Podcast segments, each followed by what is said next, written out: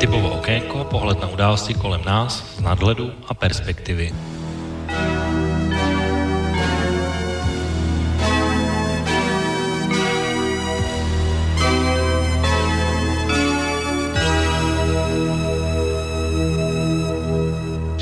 Páteční večer, vážení posluchači, mikrofonová zdraví Intibo a vítám vás u relace Okénko s datem 15. února 2019. Já myslím, že dneska dnešní relace bude hodně tematicky jiná, než jste zvyklí v této relaci a než obvykle bývá, protože dneska nebude hrát prim politika, ani česká, natož světová, ale svět financí a taková jednoduchá věc, které jsem si také všiml a o které si myslím, že je velmi potřebné i dneska nebo v dnešní době mluvit a to, že jsme všichni také spotřebitelé, používáme různé bankovní nebo pojistné produkty a může se stát, že by se nám, že by nás také mohly překvapit určité novinky nebo vývoj, které zažívá tento obor a v posledních letech, a zejména v legislativě, ten vývoj je poměrně překotný. Určitě každý z nás také slyšel o nějakých nekalých praktikách pojišťováků, lichvářů, exekutorů, podvodníků s energiemi a dalších. Nemusím možná chodit ani nikam daleko a stačí se podívat třeba i do českých médií a připomenout několik kaus. Vlastně jsou i z tohohle týdne, takže úplně aktuální věci. A, takže třeba jedno takové téma je, že a, předčasně vypovědě životní pojištění u České pojišťovny může stát docela dost peněz. Advokáti některých klientů se totiž stěžují, že pojišťovna počítá kromě vyučtování špatně. A klient kvůli tomu dostane minimálně o 15% méně. Pojišťovna údajně navyšuje výnosy vlastní na úkor klientů, kteří u mě předčasně ukončí smlouvu. Potom se může týkat desítek až stovek tisíc smluv a miliard korun, takže jsou to opravdu velká čísla další zpráva z tohohle týdne, z tohohle světa je třeba ta, že herečka Jiřina Bohdalová, kterou předpokládám všichni znáte, žaluje komerční banku o škodu ve výši zhruba 5 milionů korun za prodej padělaných obrazů prostřednictvím zaměstnance, který probíhal v prostorách banky a banka přesto odpovídá za, nebo odmítá odpovědnost a, a nechce tuto školu, škodu uhradit. No a nebo například ještě velká kauza byla také třeba loni v Dubnu, kdy pojištěna České spořitelny také řešila problém s platností svých smluv a soudu se nelíbilo, jak informoval o, o svých nákladech a respektive o nákladech na pojištění. A opět po České pojišťovně a pojišťovně AXA, tak jde o další pojišťovnu, jejíž smlouvu státní orgány spochybnili, protože už předtím se stejné smlouvy nelíbily ani finančnímu arbitrovi. No a to vlastně nemusíme ani mluvit, eh, když budu ještě dál, o nějakých problémech, které se týkají třeba exekucí. Z opačné strany naopak, pokud eh, byste se chtěli zabývat nebo se zabýváte prací v tomto oboru, tak vám nemohlo uniknout, jak v posledních letech došlo k poměrně značnému zpřísnění podmínek fungování, ať už požadavky na vzdělání, certifikace nebo kapitálovou přiměřenost. A když se k tomu přidá ještě takové další věci, které také jsou známé, třeba typy ochrany osobních údajů, GDPR, nebo nově nahrávání telefonních hovorů při nabídkách investičních produktů, tak eh, velmi často jde o implementaci legislativy Evropské unie a je to opravdu hodně. A vlastně o tom, jak, by ten, jak ten obor dneska funguje, nebo jak se změnilo proti minulosti, nebo jakou má reputaci, případně jak se bránit, jak se jak se tomu dá čelit, nebo co bychom měli vědět, tak by dneska měla být naše dnešní relace okénko z podstatné části. Tohle všechno totiž už se souvisí s profesí mého dnešního hosta, eh, kterého tedy velmi rád zase po delší době přivítám tady v relaci Okénko. Je to vlastně bývalý vrcholný politik, bývalý poslanec, dneska zastupitel obce Hostivice a člověk a hlavně proto tady vlastně také dneska je člověk, který je dneska výkonným ředitelem České asociace společností finančního poradenství a zprostředkování a tím hostem je tedy pan Marek Černoch. Pane Černochu, dobrý večer a vítám vás opět po delší době, jak už jsem říkal, v relaci Okénko zpátky. Dobrý večer a já děkuji za pozvání. Vy jste to řekl na začátku vlastně úplně sám všechno. No, to bych si nemyslel, že, že bych řekl úplně všechno, protože musíme tyhle věci určitě rozebrat a, a zmínit se a osvětlit posluchačům určité věci, aby také věděli, co mají dělat nebo a, čeho se vyvarovat.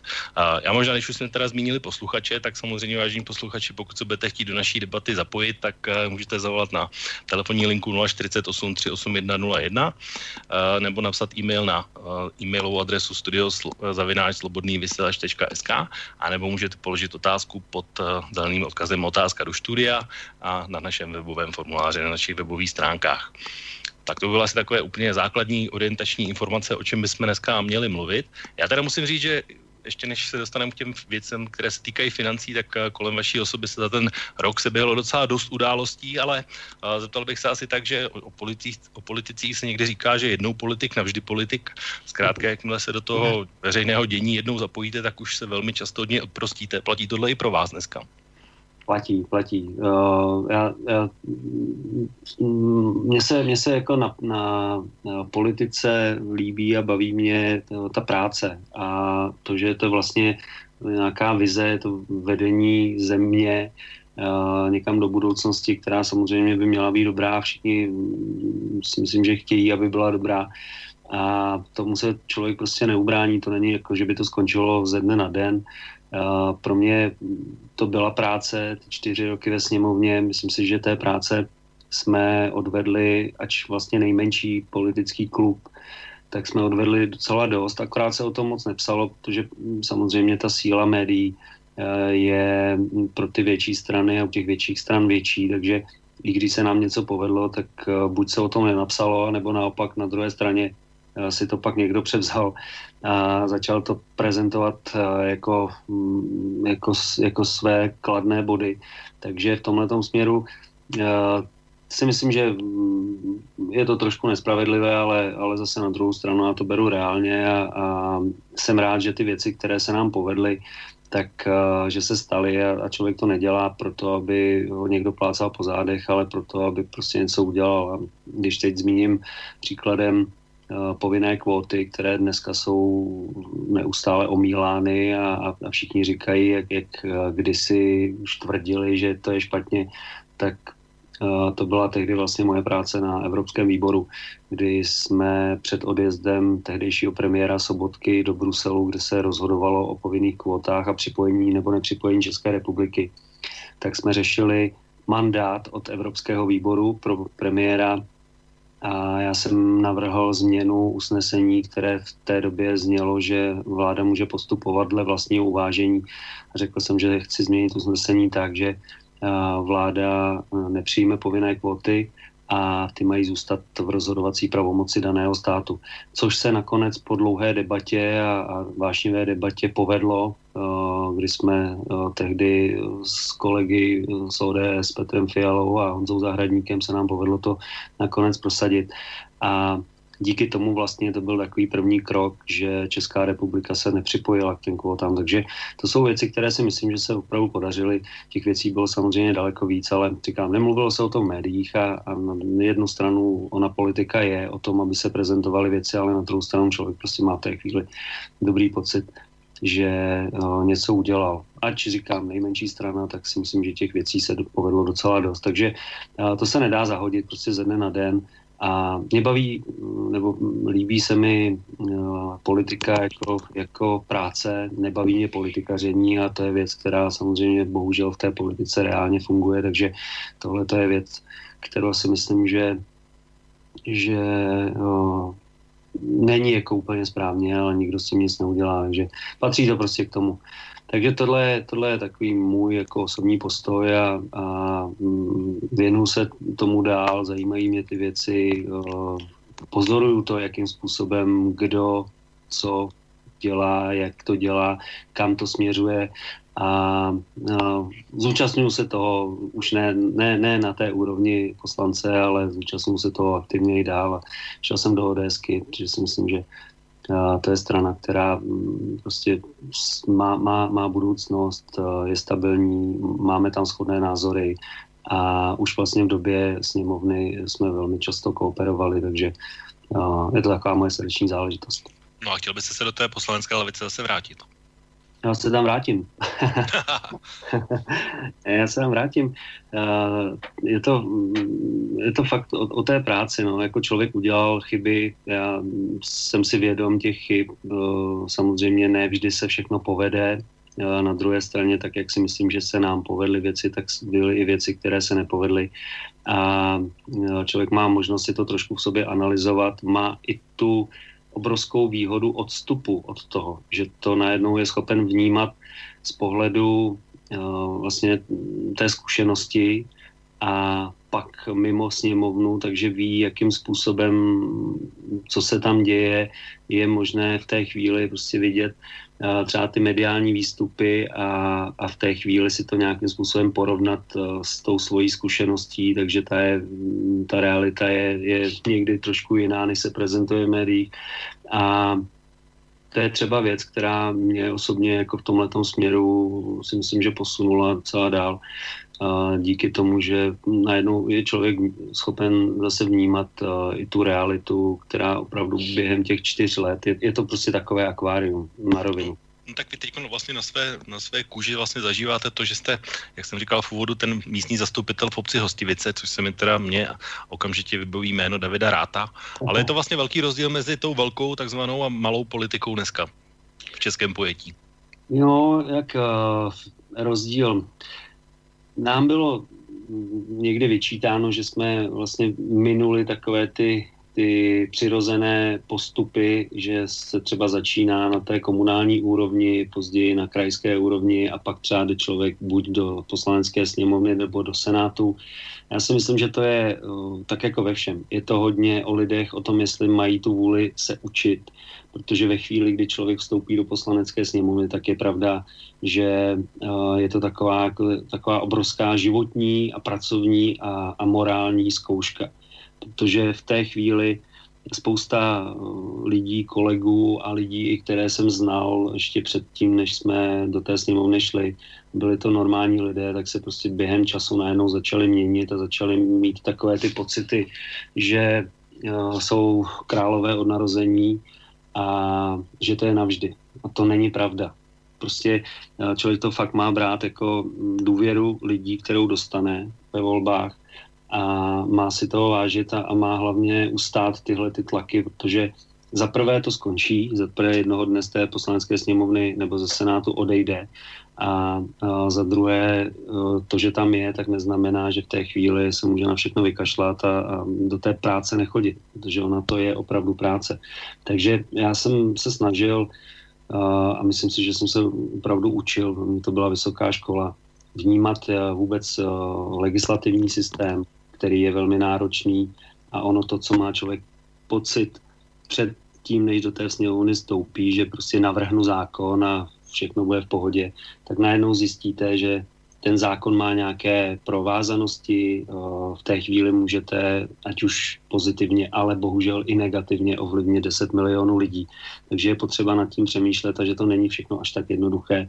A hlavně já jsem měl tu, tu už nějakou za sebou životní zkušenost, takže prostě pro mě to nebyla žádná rána do vazu, že bych začal mít pocit, že jsem někdo víc než, než ostatní. Není to tak prostě. Takže tady v tom směru si myslím, že ten přeskok, který tam byl, tak mě osobně se nějakým způsobem nedotknul a na druhou stranu jsem rád, že vlastně po sněmovně jsem šel do té komunální politiky, kde je to takzvaně od spoda a kde člověk najednou vnímá spoustu věcí, které v té sněmovně jsme řešili, ale bylo to velmi složité si to představit, protože to člověk nezažil. Takže najednou to zažívá, najednou vím, jaké, jaké problémy se řeší na obci, nebo u nás je to město, takže na, na menším městě. A je to zase další zkušenost a další, další vysoká škola prostě. Takže jsem rád, jsem rád. No já když to propojím vlastně, tak eh, i v minulém volebním období a samozřejmě dneska, a já jsem tedy říkal fůru, že se dneska budeme bavit především o financích a o takových věcech, které trápí běžné lidi, že to nebude taková a, diskuze úplně o politice v, v téhle rovině, tak eh, jednoznačně největší katastrofa v úvozovkách a nejvážnější věc asi, která se týká financí obecně, ta taky samozřejmě v České republice a nejenom tam, a problém, který se týká exekucí. A poslední čísla říkají, že asi 800 tisíc Čechů má exekuce a mnozí z nich i několika násobné. Já vím, že i vlastně tohle bylo vaše téma v tom minulém volebním období. A nemůže se jako občan zbavit to, e, věci toho a pocitu toho, že vlastně za to období a za ty léta se zase až tak moc nestalo. Jak to vnímáte vy? A teď vlastně to právě můžete porovnat i tou toho pohledu, že jste se evidentně snažil něco s tím dělat, respektive všichni politici říkají, že s tím chtějí něco udělat, ale reálný výsledek asi není úplně to, co bychom chtěli všichni jako občané. Reálný výsledek není úplně asi to, co bychom chtěli, ale i tak si myslím, že v tomto směru a v tomto oboru se nám jako poved docela, docela jako velký krok, protože té době se vůbec řešilo, jestli se s exekucemi bude něco dít nebo nebude. Byly tady různé nápady, návrhy, které se vždycky s koncem té dané sněmovny smetly pod stůl a na začátku té další sice někdo s něčím přišel, nicméně se to téměř nerealizovalo. Já si myslím, že za nás minimálně jedním z takových uh, bodů byla novela, uh, která vlastně proběhla. Byla to poslanecká novela, bylo to napříč uh, politickým spektrem a vyřešilo to alespoň určité takové ty nejzákladnější body s tím, že byl to takový jako první krok a první možná startovní výstřel k tomu, aby se ta situace měnila. A teď, jak jsem to, já, já to samozřejmě sleduju dál, tak uh, jsou tam nějaké návrhy. Uh, já si myslím, že uh, důležité v tomto směru je uh, vůbec aby se nestávaly exekuce, protože exekuce už je potom jenom nějaký následek něčeho, ale těch kroků, které jsou předtím, tak je spousta a ty se dají řešit. A to je Uh, už, už od začátku třeba já osobně mm, nejsem příznivec prostě reklam před Vánoci hlavně, to je každý, každá druhá reklama je o tom, že vám někde půjčí a téměř u toho napíšou, že to vlastně nemusíte vracet. A spousta lidí se na tohle to nachytá, bohužel ty peníze vrátit musí, musí je vrátit s velkým úrokem, a to ke všemu po Vánocích, kdy uh, i podnikání je prostě v určitém útlumu, protože spousta lidí uh, je, je, jede náhory někam. A, a ty první dva měsíce, vždycky leden, únor je takový složitější.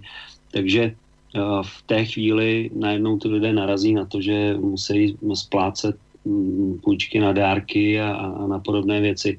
Nemají na to. A tam si myslím, že začíná vůbec jako celkově určitá prevence ve smyslu toho, že lidé by měli být v tomto směru zodpovědní a hlavně eh, finanční gramotnost, eh, ačkoliv to je takové jako zvláštní slovní spojení, eh, v tom, že prostě dluhy se platit musí. A to je věc, která si myslím, že tím by to mělo celé začínat s tím, že pak v té chvíli se můžeme bavit o tom, že se sníží exekuce ve chvíli, kdy lidé prostě začnou ty věci brát zodpovědně. A to je třeba i jedno z témat, které jsem si vzal trošku, když jsem nastoupil do té současné funkce, kterou mám, tak aby i v tomto směru prostě jsme byli takovou vlajkovou lodí ve smyslu té zodpovědnosti už vlastně od, od studentů nebo u, možná i žáků základní škol, tak aby se učili té zodpovědnosti toho, že když prostě si půjčím peníze, tak je jednoho dne budu muset vrátit.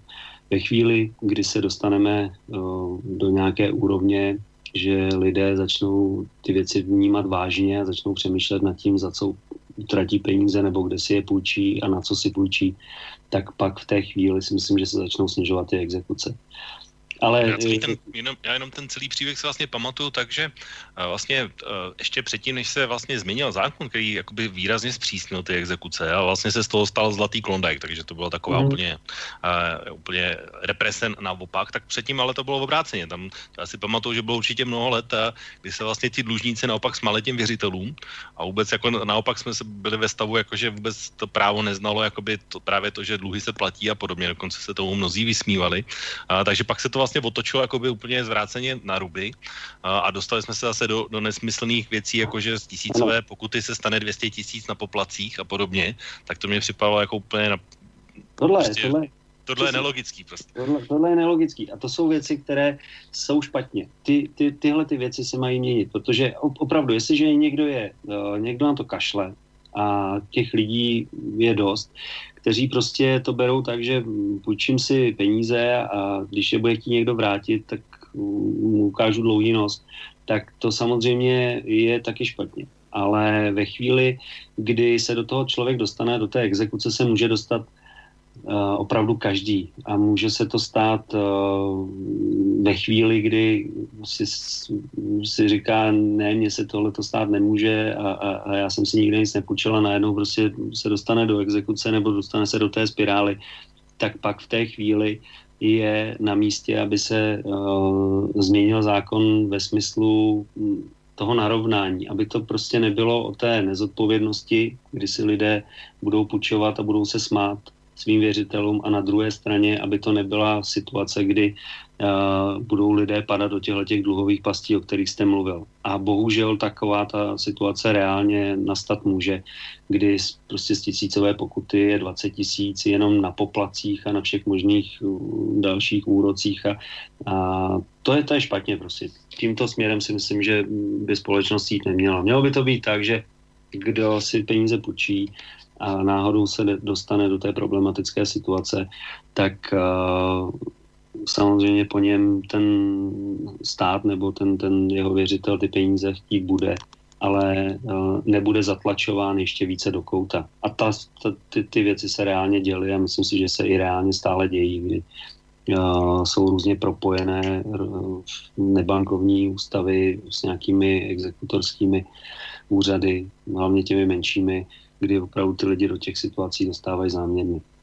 No to je právě ještě takový ten další problém, který já si myslím, že tam je, že většinou to je totiž tak, že vlastně tady je právě nějaká banální věc, která pak nějaký, nějakou dobu a čím déle, tím lépe, tak leží někde u ledu a v poslední chvíli si někdo vzpomene a najednou je z toho vlastně ten velký finanční problém rána. A ještě samozřejmě pokud člověk třeba nezachytí nějakou poštu nebo něco podobného, což se samozřejmě v určitých případech stát může, tak vlastně je postaven vlastně z ničeho nic, let kdy a já říkám, že to není samozřejmě ve 100% to neplatí, ale velmi často to samozřejmě být takhle může a většinou to tak bývá právě, pokud se jde touhle cestou, o které jste teď mluvil, tak to je přesně ta cesta vlastně. A podle mě by tam mělo být 100% ještě před tímhle, eh, před tímhle eh, řeknu banálním dluhem a šup rovnou do exekuce minimálně nějaká doba, nějaká předžalobní výzva nebo výzva, druhá výzva, nevím, prostě jak, jak, jak asi takhle nějak technicky bych to pojmenoval, kde prostě není možné, aby se tam z té tisícovky stalo těch 200 tisíc s těmi náklady.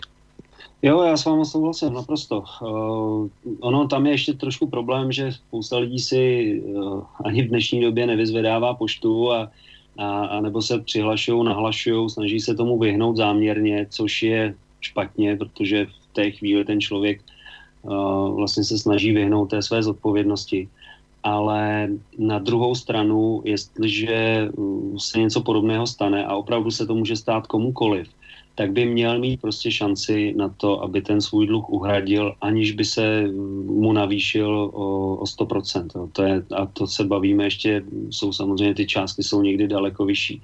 A realita tě, nebo, nebo ta částka, o které jsme se bavili před chvílí, že z tisíci koruny nebo 1500 se stane 15 tisíc, 20 tisíc, tak to se uh, opravdu stávalo a stává. To jsou věci, které jsou špatně a v tomhle směru si myslím, že by měl být zákon nastaven tak, aby těm lidem, kteří se do toho dostanou, ať už vlastní nebo vlastní vinou, nebo i, i nějakou, někdy se to stane opravdu omylem. Jo. Prostě, mm, já myslím, že těch příkladů, kdy uh, si někdo... Ano, přesně tak. Nebo prostě ztratil občanku, nebo, nebo mu někdo ukradl občanku, tak uh, a, a bral si na to si peníze, tak je docela dost. A v, to, v téhle té chvíli ten stát by měl nějakým způsobem těm lidem pomoct. Já si myslím, že to je fakt o té zodpovědnosti. Prostě v tomhle směru uh, i, t, i ti lidé, uh, já jsem řešil pak spoustu věcí kolem různých exekucí a byly to někdy do, případy nebo, nebo pří, příběhy lidí, eh, kdy mě prostě jich bylo hrozně líto. Já jsem z toho měl docela dost těžký spaní, protože najednou před vámi sedí člověk, který má na sobě 15-14 exekucí a, a neříká, já za to nemůžu, nebo všichni jsou na mě zlí. Říká, já jsem si jich hodně udělal sám ale mám takový pocit, že některé z nich nejsou prostě, nebo stály se mi v úvozovkách takovou pastí a, a omylem. A pak jsme to procházeli, já jsem spolupracoval, nebo, nebo do dneška spolupracuji s lidmi, kteří se v tomhle směru, jako jsou to odborníci, orientují se v tom a procházeli jsme ty jeho exekuce a opravdu jsme zjistili, že Eh, tři z těch exekucí byly neoprávněné. Ale bohužel ten člověk už se prostě dostal tak daleko, že s tím nebylo téměř možné nic dělat. Takže v té chvíli o, eh, si myslím, že ten stát by měl přijít a naopak potrestat o, eh, toho, kdo, kdo mu to způsobil. Což se samozřejmě nestane a nestalo. No Takže... tak to jsou ještě ty další takové ty praktiky, jakoby, kterým se říká řetězení těch exekucí, že každý jednotlivý ano, případ je. vlastně se řešil samostatně místo toho, aby se nějakým způsobem skumulovali do jednoho a to samozřejmě ano, dál ano, celý ten systém jednoznačně. To je vlastně to sloučení exekucí, kdy, kdy ten člověk Uh, stejně tak jako dneska je zcela, zcela běžná věc, že se, se mm, slučují úvěry do jednoho protože v té chvíli ta splátka vás jako dohromady vyjde třeba měsíčně o 2000, nebo příklad o 2000, o 1000, o, o, o 3000 míň, tak to samé by mělo být u těch exekucí tak, aby ve chvíli, kdy opravdu máte nějaké větší splátky nebo těch exekucí je hodně a pak už ve finále vlastně ten člověk není ani schopen se vrátit do toho normálního života, tak aby, aby měl tu možnost, že se to prostě sloučí do jedné a že dostane takové splátky, které uh, bude schopen ten člověk uh, nějakým způsobem platit tak, aby mohl normálně žít. To jsou přesně ty kroky, které si myslím, že že by se měly dělat. A znova říkám, jako častokrát někteří kolegové říkali, jako že, že vlastně fandíme podvodům a podobně. Ne, vůbec. Já nefandím podvodům a myslím si, že, že dluhy prostě člověk by měl nebo musí platit.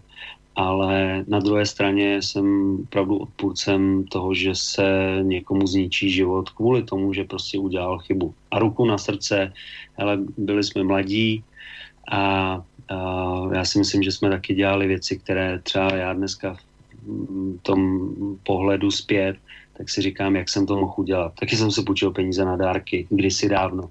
Ale Uh, zaplatil předpoklad. Ale já jsem, no jasně, zaplatil. No. Já jsem, měl jsem to štěstí, že jsem to zaplatil, ale mohlo se to stát, že, že, že jsem na to neměl.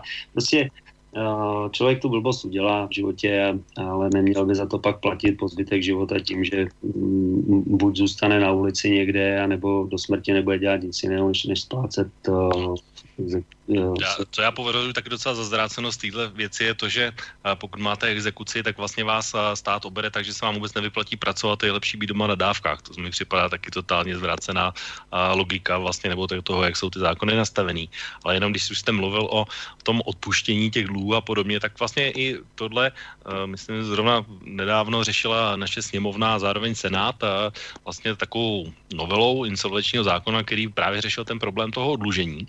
A mluvilo se tam i o dlouhé amnestii, to znamená, že by se nějakým způsobem stát vlastně nějakým způsobem, když to řeknu jednoduše, očkodnil ty postižené právě, kteří se dostali do téhle situace a nutně to třeba mohlo být i díky nějaké práci nebo nepráci státních orgánů. Tak vlastně mě zajímá, jak se vlastně díváte třeba na tuhle novelu, nebo respektive i třeba obecně, jestli ta dluhová amnestie by byla na místě.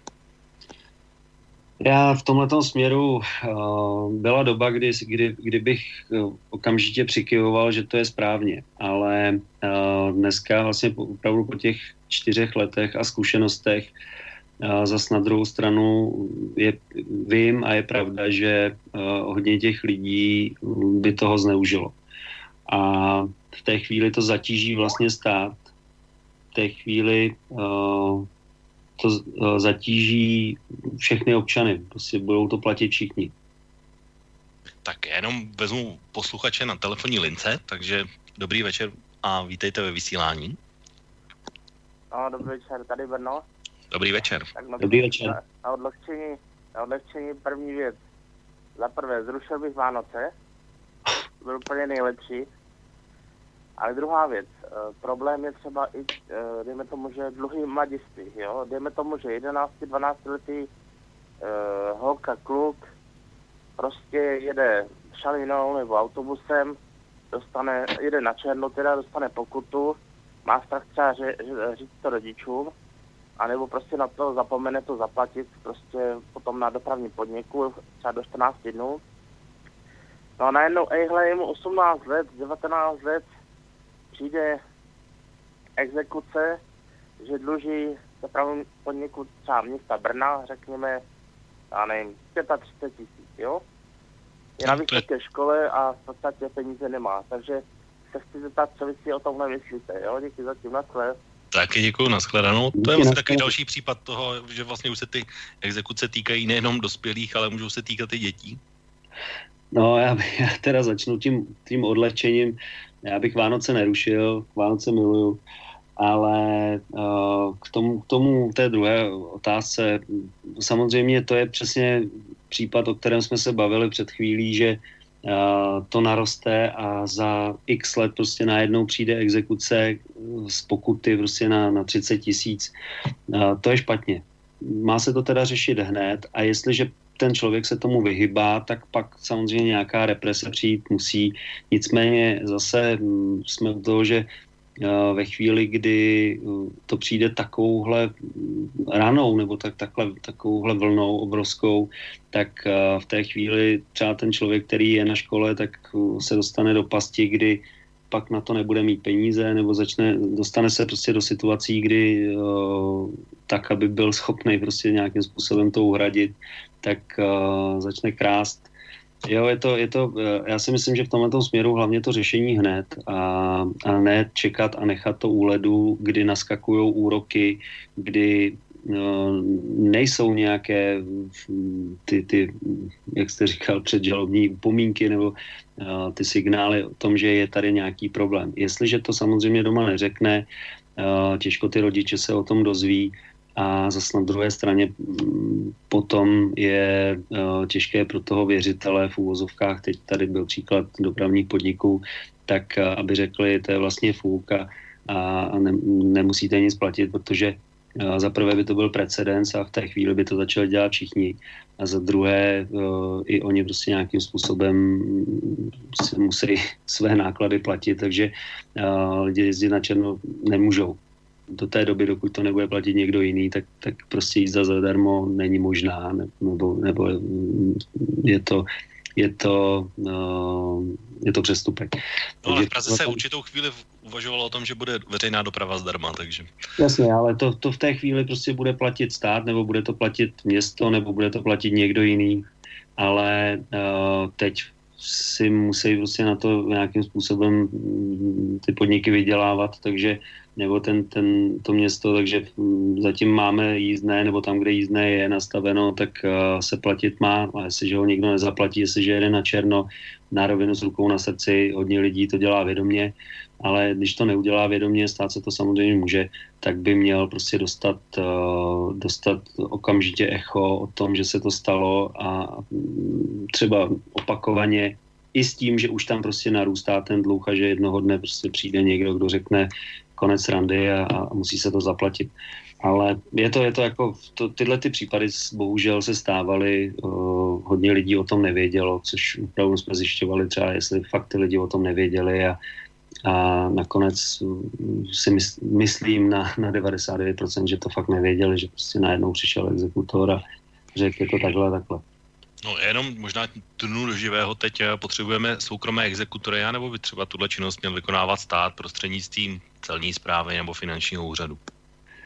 To je taky otázka, o které jsme se bavili. Ono to je takové hodně eh, jako téma, které přináší body. Já jsem byl jako zastáncem státních exekutorů, to říkám na rovinu ale je pravda, že přece jenom ten státní sektor v tomhle směru, což byl i argument, který my kdysi říkali, tak je méně výkonný než ten soukromý. A ta efektivita si myslím, že by se asi hodně snížila. Takže je to otázka toho, jakým způsobem to nastavit tak, aby to efektivní bylo protože mě třeba se nelíbilo a nelíbí se mi do dneška eh, takové ty praktiky, hlavně těch velkoexekutorských úřadů, které jedou prostě naplno a, a kde ty praktiky ano, ty praktiky prostě byly, to, to byla továrna na peníze, nebo možná jsou ještě, ale myslím si, že, že se to taky jako už zlepšilo. Nicméně v té chvíli, tam, tam nebyl zájem o to, aby ten dlužník zaplatil svůj dluh, ale byl tam zájem, aby ten dluh narostl na co nejvíc a byla z toho co největší exekuce, což je samozřejmě pro mě nepřijatelný. Takže jako v tomhle směru já, já si myslím, že jako dobrá cesta je teritorialita exekutorů, což byl i návrh, který jsme tehdy předkládali. A to návrh, kdy... Tak já jenom do toho skočím, protože máme zase ano. posluchače na naší lince, tak to pak dokončíme. Takže Dobře. dobrý večer, vážení posluchači, vítejte ve vysílání. No, tady zase Brno. Prostě nemůže se říct, jako že to stát platí, jo? My jsme stát, jako občané České republiky, nebo třeba občané Slovenské republiky. To znamená, všichni daňoví poplatníci, uh, dejme tomu, že i ty, co pra, pracují i ve veřejných službách nebo prostě ve státních službách, jsou sice taky daňoví poplatníky. Každý, kdokoliv si koupí rohlík, mlíko nebo takhle, nebo zaplatí eh, daň z příjmu, prostě to není tak, že stát to zaplatí. Navíc za tím státem jsou jména určitých lidí, jo? protože máme zastupitelskou demokracii, tak tady ve tomu, že nahoře to prezident, pak je to Babiš jo? a tak dále a tak dále. Na úřadech jsou jména určitých lidí, státní zástupci, no prokurátoři, to jsou taky soudci mají jména určitá, to prostě není jako, že stát to zaplatí, jo. E, možná, že jakože, těžko říct, jestli je lepší, jakože, aby jakože byla doprava zadarmo, ale to není zadarmo zase, jo. Říká se, že zdravotnictví je zadarmo, není to zadarmo. To se stále platí z, z peněz lidí, kteří to do toho systému odvedli, jo. Takže to jenom taková poznámka, jo. Díky za tím. Taky díky, nashledanou. Je to, to, je to pravda, samozřejmě, tak já jako mm, stát myšleno uh, daňoví poplatníci, ale uh, myšleno tou formou, že v té chvíli uh, zaprvé to neplatí stát, který většinou to platí to dané město, ale jestliže uh, prostě na to má ty prostředky a má tu možnost, tak je to určitý benefit pro občany. A v té chvíli si myslím, že jako jestliže na to má nějaké vyčlené nějaké prostředky, tak je to jejich rozhodnutí a je možné prostě tyhle ty věci udělat. Dobře, tak eh, možná se posuneme kousek dál, protože uh, ještě jeden velmi důležitý zákon z minulého volebního období uh, prošel parlamentem. Prošel dokonce drtivou většinou 156 poslanců jeden z nich byl i váš hlas mimochodem a ten se jmenuje zákon o spotřebitelském úvěru, který vlastně do tehdejšího úvěrového Eldoráda bych řekl, že zarazil docela výraznou sekeru, protože tam uvedl některé věci, které do, do té doby nebyly možné, takže výrazně zpřísnil uh, různou kapitálovou přiměřenost poskytovatelů, zavedl certifikace, zavedl povinnou uh, registraci a podobné věci. Tak uh, vlastně říkám, byste byl jeden z těch, který pro ten hla, zákon hlasoval. Teď si vlastně můžete udělat takové zpětné okénko vlastně ve smyslu, jestli to vlastně bylo dobře a jestli to přineslo to, co jste si tehdy myslel, že přinese. Jak já si myslím, že jo, uh, nebo jsem o tom přesvědčen. A ono to, samozřejmě regulace uh, dneska je víceméně ve všech oborech. Prostě se dostáváme k nějakým regulacím něčeho nebo ke zpřísňování. Uh, na druhou stranu je pravda, že každé odvětví, a to, ať už to je finanční odvětví nebo i jiná odvětví, procházejí prostě nějakou historic, nějakým historickým vývojem. A jestliže ta regulace je v určitém stupni přiměřená, tak, aby prostě neníčila tu danou, ten daný segment, tak přináší za prvé určitou stabilitu a za druhé, uh, za druhé profesionalitu, kdy můžeme se bavit o tom, jestli to je správně nebo není správně. Já osobně si myslím, že když teď dám, já nevím, příklad uh, zkoušek, tak uh, samozřejmě je to určitá zátěž. Uh, na druhou stranu je potřeba říct, že ty lidé, kteří do toho jdou a kteří prostě ty zkoušky projdou, tak je projít chtějí a tu práci dělat chtějí. No, Takže, musí hlavně. Musí, jasně, musí, ale tak nemusí. Můžou dělat něco jiného, když, když, když nechtějí dělat Dobře, tak práci. Musí, tak, pokud to chtějí dělat, ano. Pokud to chtějí dělat, tak musí. A je to, je to prostě profesionalizace toho daného oboru. Takže já vím, že jako u, u spousty věcí to přináší problémy, nebo když člověk dělá nějakou práci a pak někdo přijde a začne mu tam do toho uh, házet vidle tím, že ho posílá sem na zkoušku a tam na zkoušku a tam na zkoušky a a snaží se o neustálé regulace, tak, tak to jako dobře určitě není, ale uh, pokud prostě ta regulace a ta, ta profesionalizace je v určitém smyslu přiměřená, tak ten člověk si myslím, že ve finále sám přijde a řekne, já jsem vlastně rád, protože uh, mu to něco přinese. A i, i ta moje zkušenost uh, z, vlastně z tohoto oboru, kdy uh, jsem v tom nějakou dobu působil a najednou prostě člověk to má možnost vidět po několika letech, eh, tak ti lidé prostě přijdou a řeknou, že to vlastně bylo dobře. No, jednou, jednou pozitivum to nepochybně přineslo a to je i zase ve vztahu, o čem jsme mluvili před chvilkou, a to je, že tam byly vlastně zrušeny ty rozhodčí doložky s přátelným firmám. A, takže to bylo takový postavený mimo zákon. A druhá, druhý aspekt, který to určitě přineslo, je, že se výrazně způsobem zredukoval počet těch poskytovatelů, protože ti ostatní už vlastně nebyli ti kapitálové přiměření a neměli ty dostatečnou kvalifikaci k tomu, aby to mohli a, provozovat a samozřejmě zmizelo a, velké množství inzerátů v různých pochybných novinách a podobně, které bylo právě přesně v tom stylu, jak, tak jak jste říkal, půjčte si a bez zástavy a okamžitě a není problém a tak dále. Půjčíme každému a nevím, bez se záznamem v registru a podobné věci. Takže z tohohle hlediska určitě pozitivní věc. Je to, je, je určitě. Ono ve chvíli, kdy si jdete půjčit do banky, ta banka vám z nějakého důvodu samozřejmě nějakého normálního důvodu prostě řekne, nezlob se, ale my ti prostě ty peníze půjčit nemůžeme, protože buď teda nemáš dost peněz na to, aby si to splácel, nebo jsou tady nějaké už, už historické uh, dluhy, které si neplatil, tak v té chvíli ten člověk uh, mohl vylézt a, a za rohem prostě byl kdokoliv, kdo, kdo mu půjčil teď hned, akorát už si tam jako ten člověk neuvědomil, že to nebude asi jen tak, že mu prostě mm, půjčí, když ta banka mu řekla, že ne. Takže v tomhle směru já si myslím, že i ty poskytovatelé, těch poskytovatelů, eh, kteří tohle to dělali, tak jako ubylo a z mého pohledu je to dobře. Tak eh, no, když jsme teda zmínili banky, tak eh, tady je jedna věc, která teda to je vlastně taková ta kultura dluhu, to, to jsou vlastně ty různé reklamy a to je vlastně business bank dneska jako zdaleka největší a jednoznačně největší. Ale je tady vlastně taková jedna věc, na kterou se určitě taky posluchači by zeptali, kdyby tady měli možnost, jakože mojí samozřejmě možnost, ale určitě by to byl dotaz, který padá. A mluví se o ní i vlastně i v tomhle volebním období, mluvil se o ní v minulém volebním období. A to je, že mnoha lidem se zdá, že vlastně banky jsou u nás ziskové až příliš a nejenom to, ale odvádí vlastně své zisky někam úplně jinam. To znamená, že ty, ty zisky ale vůbec nezůstávají u nás eh, v České republice. Už vlastně za minulého volebního období o tom Sobotková vláda uvažovala jako o eh, takzvané bankovní sektorové daní, eh, což zamítl tehdy Andrej Babiš a tenhle názor mu mimochodem vydržel až do dneška, tak mě vlastně zajímá váš názor vlastně, jakým způsobem a jestli byste měli regulovat ty odplouvající zisky a případně jak se vyděláte na to zavedení sektorové bankovní daně. A platí to samozřejmě i pro ty telekomunikační operátory a podobné společnosti, když se budeme bavit o širším portfoliu. No, budeme se bavit o, o širším por, portfoliu vlastně víceméně uh, všech firm, které tady nějakým způsobem generují zisky a pak je odvádějí pryč, protože uh, co z toho v té chvíli má stát jako takový? Já si myslím, že v tomhle směru uh, to nastavení není úplně správně, protože ve chvíli, kdy tady, tady ty zisky jsou generovány, tak uh, by tady ty peníze taky měly zůstávat.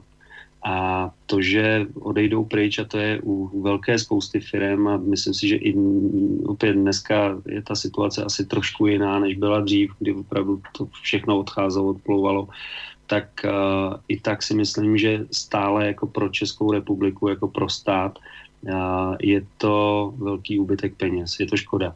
A já osobně jsem už, už vlastně za toho našeho období uh, jsme hodně se bavili o tom, že by ty peníze měly zůstávat tady v České republice, že by měly nějakým způsobem být uh, vlastně zase, že by měly vcházet do toho, do toho našeho kolečka tady, než aby mizely pryč v zahraničí. Uh, je to věc, která si myslím, že bude velmi složitá, protože pak v té chvíli třeba ta firma řekne, tak já tady nebudu, tak já půjdu podnikat někam jinam, což zase znamená ztráty zaměstnání a td. a td. a td. Takže ta diskuze jako v tomhle směru už tehdy byla velmi vášnivá. Teď, jak, se, jak jsem to pozoroval, tak je stále vášnivá a myslím si, že na to, aby prostě někdo opravdu udělal takovéto rozhodnutí na tvrdo, že uh, konec, prostě ty peníze budou zůstávat tady, tak uh, ta, ta provázanost vlastně vůbec těch firm toho trhu a, a ten strach z toho, aby tady ty společnosti zůstaly, je tak velký, že uh, to podle mě to v dohledné době nikdo neudělá. No a můžeme to vlastně protože zase určitá úroveň toho je vlastně v tom, jestli to vlastně udělat můžeme, anebo jestli to je vlastně díky legislativě Evropské unie, jestli to vlastně máme zakázáno. Ale jenom tuhle otázku, než se k ní dostaneme, tak zase máme posluchače na telefonní lince, takže dobrý večer. No, ještě jednou tady Brno. Já se vám zeptám, říká vám něco hnutí e, třetí cesta? Nebo znáte ne. jméno Rudolf Vasky? Ne, ne, neříkám. Neslyšeli jste to někdy? Třetí cesta je možná nějaká na... politická strana hnutí, možná, ale to jenom typuju. Bylo to, bylo to hnutí nebo politická strana v podstatě ke konci 90. let ve Slovenské republice. A Rudolf Vasky v podstatě byl předsedou té strany a on vlastně má takový povídání, na YouTube si to najděte, Rudolf Vasky, eh, třetí cesta a vypráví, eh, vlastně vypráví eh, tam o tom, jak se Německo vlastně dostalo k tomu bohatství, jaký je dnes. Jo? Že vlastně začal to generál Clay to, a ani za to nemůže ten Marshallův plán, jak se o tom vypráví, ale může za to to, že firmy, které chtěly podnikat v Německu po druhé světové válce, Eh, měli prostě nastavenou 90% daň. Eh, pokud, dejme tomu, že takhle, aby ty peníze zůstávaly v Německu, aby Německo na tom vydělávalo, jo, tak prostě a nechtěli, aby ty peníze šly ven, tak prostě bylo nastaveno ta, bylo prostě nastavená, dejme tomu, že já nevím, 0% daň, ale pokud ty peníze chtěli odvádět pryč, nebo na, na, za své zisky a prostě vádět to mimo Německo, tak byla nastavena 90% daň.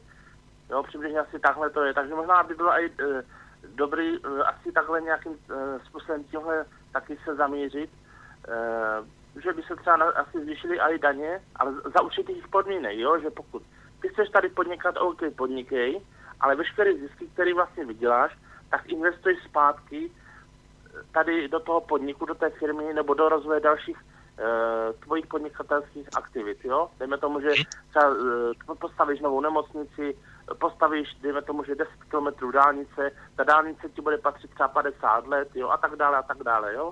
Jo, mm-hmm. Jenom můžu, můžu jeden takový dotaz a argument, který by určitě někdo no. použil, a když by vám chtěl oponovat, no. tak by řekl, no ale vy když zvýšíte tu dáně, tak, tak jí ty banky jednoznačně a celkem eh, ochotně přenesou na spotřebitele a zdraží služby. Co vy říkáte na tenhle argument? No, ale já právě o tom říkám, že pokud ta banka, jo, bude, dejme tomu, že ty ten zisk vezme a říkám, postaví 10 kilometrů dálnice a ta dálnice jí bude patřit 50 let, nebo dejme tomu, že 100 let, bude tam, budou tam mítní brány, samozřejmě z a ty místní, nebo už, už bude satelitní systém, dejme tomu, a z těch peněz, které se budou odvádět za průjezd těma 10 km dálnice se budou vybírat peníze, tak samozřejmě ta banka na tom bude vydělávat, to je logický, ne? No, tak to v tomhle případě ano, ale obvykle se no. nemluví o tom, že bude stavět dálnice, proto se na to ptám.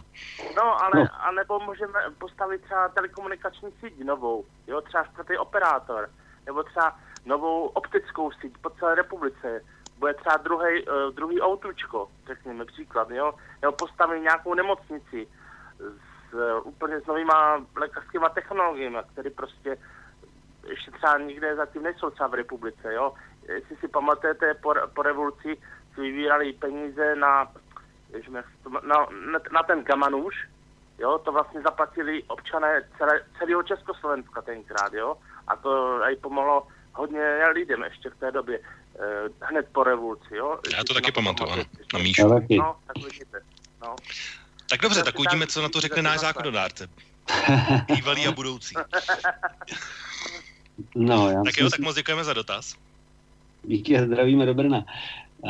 Já si myslím, že eh, ta situace je dneska jiná. To, to, ten příklad, který byl dáván, tak je, vlastně byla, byla jiná situace, byla jiná doba, jiným způsobem se ty věci řešily. Dneska ve chvíli, kdy se začnou dělat nějaké radikálnější kroky a body, tak v té chvíli to přinese nestabilitu a, a ta firma se v té chvíli může rozhodnout, že prostě tady zavře tu svoji pobočku nebo tu svoji, mm, ten, ten, ten svůj biznis a půjde někam jinam. Což si myslím, že ve chvíli, kdyby se stalo a přijdou lidi o, o práci, tak o, v té chvíli se zase strhne veřejná de, debata a diskuze, že je vlastně něco špatně. A to je No, tak u nás vlastně ten trh je docela konkurenční a myslíte, že by opravdu to někdo jako zavřel jako na tvrdo, místo toho, že by to později převzal někdo jiný, nebo stát by to převzal v podstatě. A vlastně něco podobného a velký zásah proti tomu bankovnímu sektoru dělal třeba Viktor Orbán a svého času. A to je vlastně ta otázka, o které jsem se vlastně nezeptal, respektive zeptal, ale už jsme se k ní nedostali ještě před telefonem posluchače. Jestli vlastně to je tak, že eh, my vlastně se nemůže, nemůžeme nic dělat díky Evropské unii, anebo to je tak, že se vlastně bojíme něco udělat, aby jsme nepůdili bankéře. Ne, já si, já si nemyslím, že bychom se, jako, že bychom nemohli udělat nic proti Evropské unii. Samozřejmě je to, eh, je to v tomto směru hodně složité, protože dneska víceméně, ať chceme nebo nechceme, tak těch regulací a, a to, té provázanosti v rámci Evropské unie je hodně a dokud jsme členy, tak o, prostě některé věci dodržovat musíme. Na druhou stranu si myslím, že jako dostatečně silná politická reprezentace v rámci Evropské unie by byla schopna spoustu věcí si vyjednat a, a změnit. Ale to je pak o tom, jestli chtějí a jakým způsobem to dokáží prosadit v té Evropské unii ale eh, že by to bylo jako tak, že, že mm, nemůžeme dělat nic, to asi si myslím, že, že ne. Že je, to, je to prostě o té vůli a, a o, tom, o tom najít nějaký způsob, jak to udělat. Protože samozřejmě vázáni jsme, dokud budeme členy, tak uh, ty, ty regule prostě platit budou. Tak určitě se tomu ještě budeme věnovat, ale protože už máme více než polovinu relace za sebou, tak si dáme písničku, krátkou přestávku, eh, ale opravdu je krátká a dáme si písničku, jejíž název je takový velmi populární slogan dneska v eh, České poslanecké sněmovně díky jednomu eh, určitě poznáte kterému poslanci. Tak pojďme si dát písničku a pak budeme pokračovat v diskuzi.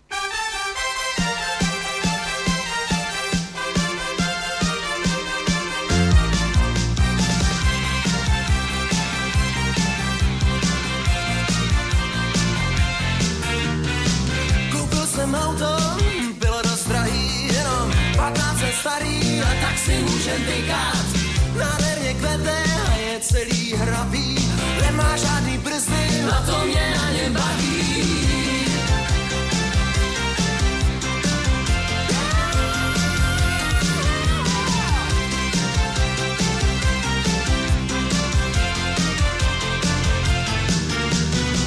Proč pořád poslouchat zprávy o počasí, vymiruje soutěž o nejdelší vlasy.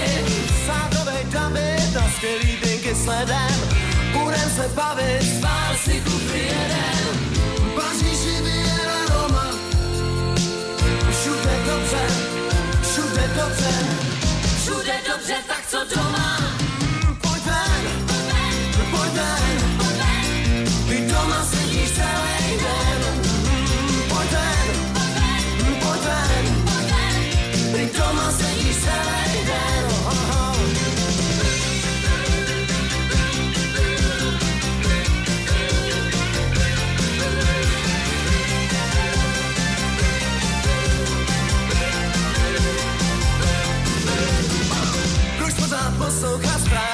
počasí. Monaku se hraje o královnu krásy. Od rána do noci špagety a pici. Alonso kasína, Hiltony a Rizzy. Paříži Viena Roma. Všude dobře, všude dobře. Všude dobře, tak co doma?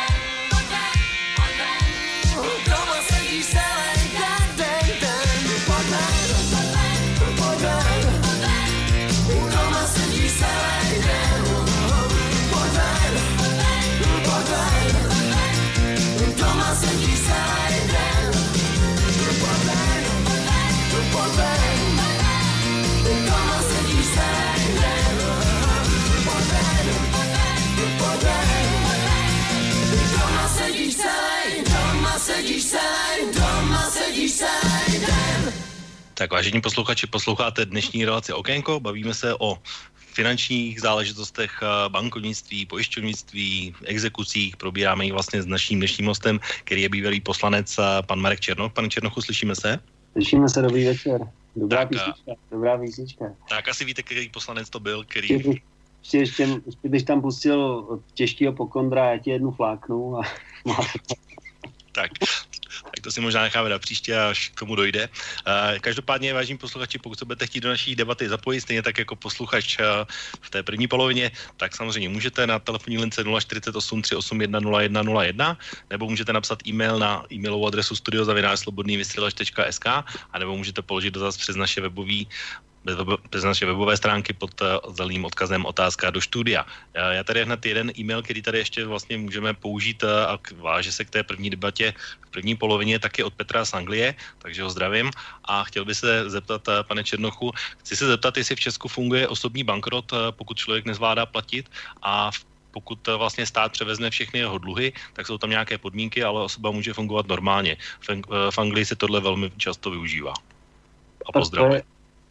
To je, já taky zdravím do Anglie, to je věc, která uh, si myslím, že jako přináší nějakou, nebo, nebo byla by asi určitým řešením, ale uh, tady u nás v této chvíli si nemyslím, že by to nějak moc fungovalo. A už vůbec ne, že by stát přebíral, že by vlastně zaplatil dluhy za toho dlužníka. To je věc, která možná funguje jako v Anglii nebo v těch zemích, ale tady u nás ne. Takže byste proto nehlasoval, kdyby to někdo navrhoval. No, já bych proto asi dneska nehlasoval, protože říkám, je to, nebo takhle, je to otázka uh, konkrétního člověka. Protože když se do toho dostane opravdu ne vlastní vinou, má zájem, aby se z dluhu dostal, pořádku. Ten stát by se nějakým způsobem, nebo mm, stát by to měl vyřešit tak, aby mu nezničil život. Ale ve chvíli, kdy ten člověk se vyhybá a dělá dluhynost na věřitele, tak pak je to trošku problém, protože v té chvíli vlastně by to, by to přinášelo mm, tu, tu, tu sněhovou kouli, kdy lidé by to zneužívali. Tak, tak pojďme uzavřít vlastně takové, takové věci, které se týkají bankovnictví možná a pojďme se posunout k té druhé části, o které jsem taky mluvil v úvodu a to je vlastně pojišťovnictví. A to je vlastně to je i ty jeden z důvodů a je vlastně to ta funkce a to povolání, o kterém jste také mluvil, tak uh, vlastně pokud to třeba vážní posluchači nevíte, tak uh, od konce roku je právě pan Marek Černoch, uh, jak jsem říkal, výkonným ředitelem jedné velmi důležité organizace, respektive asociace. Asociace, které se jmenuje Česká asociace v společnosti finančního poradenství a zprostředkování. Tak možná pokud třeba, a předpokládám, že asi posluchačů bude hodně, kteří třeba tuhle organizaci ani nevědí, že existuje, čím se zabývá a podobně, tak když byste ji vlastně vy měl představit, o čem to je, nebo proč tady ta asociace vlastně je a co dělá? Tak tahle asociace uh, zastřešuje finanční zprostředkovatele a poradce nebo firmy, které uh, působí na tomto poli. A vznikla spojením dvou asociací, kdy se vlastně z toho stala jedna silná asociace, která má v té chvíli větší, daleko větší šanci a daleko větší možnosti, jakým způsobem čelit těm regulacím a těm někdy opravdu nesmyslným návrhům, které přicházejí nejenom tím myšlenou od nás, ale také z Evropy, protože Evropa v tomhle směru jako je expertem na, na vytváření různých směrnic a nařízení a podobných věcí, regulací a neustále se snaží vlastně něco do něčeho vstupovat. Takže mm, to, ten, ten krok, který vlastně vzniknul, tak uh, vzniknul spojením asociací uh, Unie, uh, Unie zprostředkovatelů financí a AFIZu, což vlastně zastřešilo největší hráče vůbec, kteří na trhu jsou, jako je společnost Partners, jako je Broker Consulting, jako je Swiss Life, OVB a tak dále. A jsou tam samozřejmě i menší. A v této chvíli vlastně tyto společnosti vystupují v rámci asociace jedním jménem což z mého pohledu je věc, která se jakoby historicky mm, podařila mému předchůdci panu Jiřímu Šendelářovi, že to byl obrovský krok, obrovská práce a mm, musím mu za tohle to poděkovat, protože on je opravdu jako člověk, který vlastně dokázal téměř nemožné a to, aby firmy, které působí na tomto trhu, propojil tak, aby mluvili jedním hlasem. No, já jsem tady vlastně v úvodu říkal ty různé případy vlastně s Českou pojišťovnou a podobně, a AXou a tak dál, tak vlastně to, oni sice nejsou jakoby vašimi uh, členy, ale jsou to vlastně vaši konkurenti nebo vlastně spolupracují s vámi taky? Ještě jednou, pardon. Teď... A jak jsem říkal v úvodu, vlastně ty různé případy, o kterých budeme mluvit za chvilku, typu Česká pojišťovna, pojišťovna AXA, tak to vlastně tyhle velké pojišťovny uh, nejsou vlastně členy vaší asociace, ale spolupracují s vámi? Nebo jak, jak vlastně vy jste ve vztahu k ním? Ne, ty mají svoji asociaci, a tak samozřejmě jsou třeba body, kde je možné nějakým způsobem se protnout, nebo mm, já jsem v tomhle zastánce, takže uh, ti lidé by se měli spolu bavit, nebo lidé, kteří v ty asociace nějakým způsobem Ehm, zaštiťují, tak by se spolu měli dokázat bavit, protože těch asociací je hodně, ať už jsou to, ať je to bankovní asociace, ať je to AKAT eh, investiční, ať jsou to pojišťovny, i když pojišťovny samozřejmě mají mm, ten svůj specifický trh, takže jako v tomto směru si myslím, že určitá debata má být vždycky, protože je lepší najít nějakou společnou cestu a společné průnikové body, než stát na tvrdo proti sobě. Ale na druhé straně ty asociace, o kterých jsem mluvil, tak jsou taky silné a v této chvíli vlastně mají v nás silného partnera, takže mm, že dokážeme prostě být tím, kdo prostě ve chvíli, kdy je to pro nás špatně, tak jsme schopni prostě říct ne. Je to daleko jednodušší, než uh, když vlastně tady fungovaly dvě asociace, nebo když v nějakém segmentu uh, jsou dvě více asociací, tak pak samozřejmě z jejich pohledu je složitější něco prosadit, než když je to jedna silná asociace, tak jako uh, je to teď naše. No já jsem tedy říkal v úvodu, že vlastně u pojišťoven tam jejich image eh, rozhodně není a nebyla dobrá. A možná jenom vlastně, protože jedna z vašich hodnot, eh, pokud se podívám na webových stránkách, tak je právě péče o image eh, vlastně finančního zprostředkování a poradenství. Tak se vás vlastně, jaká je dneska pověst pojišťováků jako takových? Jsou na té stejné úrovni jako ti podvodníci s exekucemi nebo podobně, podvodníci s energiemi, takové to, co můžeme číst dneska, nebo je to už nějak jinak, už se to posouvá snad k lepšímu z vašeho pohledu? Tak já si myslím, že se to určitě posouvá k lepšímu a ono slovo pojišťovák jako zní docela, docela strašidelně. Tak se to normálně říká, to je takový lidový no, samozřejmě. Je to, je to pravda, tak my, my, my pojišťovny nezastupujeme, takže tohle to je trošku jako je jejich věc a jejich image. Já když budu mluvit o finančním poradenství, tak si myslím, že se posunulo historicky o obrovský kus cesty dopředu a že eh, dnes je to opravdu úplně o něčem jiném, než to bylo, já nevím, před 10, 15 nebo 20 lety.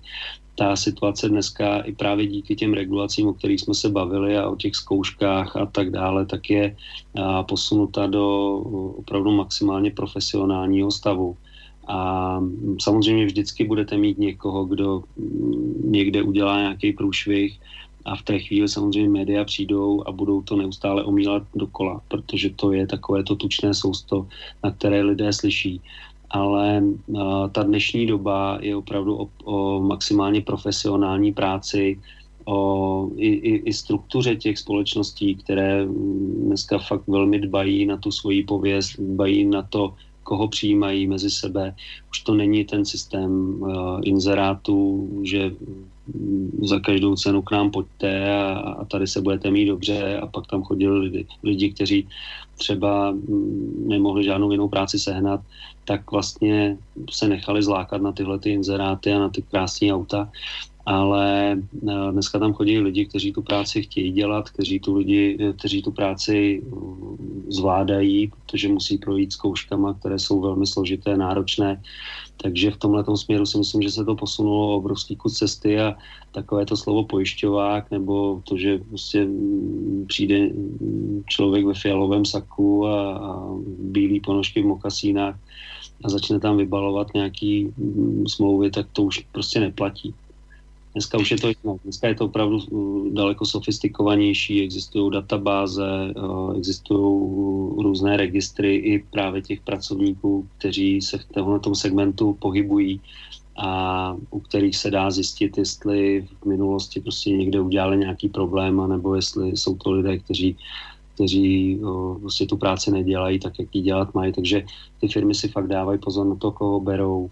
A když vidím tu profesionalitu, s jakou pracují, tak jako za mě musím říct, že se to posunulo obrovský kus cesty dopředu.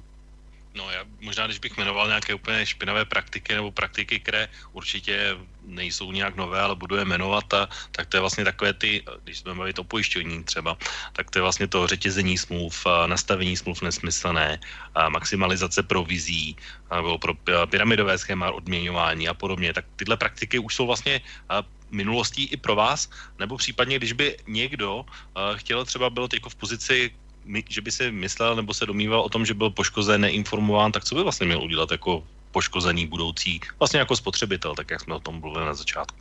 Tak dneska samozřejmě se může se obrátit na uh, Českou národní banku, může se obrátit na, na, na regulátora, může se obrátit uh, i na nás, protože uh, asociace, což mě osobně se velmi líbí, tak má velmi přísný etický kodex, který každá společnost, která vstupuje do asociace, tak musí splňovat. Máme, máme kontrolní hlášení, takové jako porušení etického kodexu, kdy společnost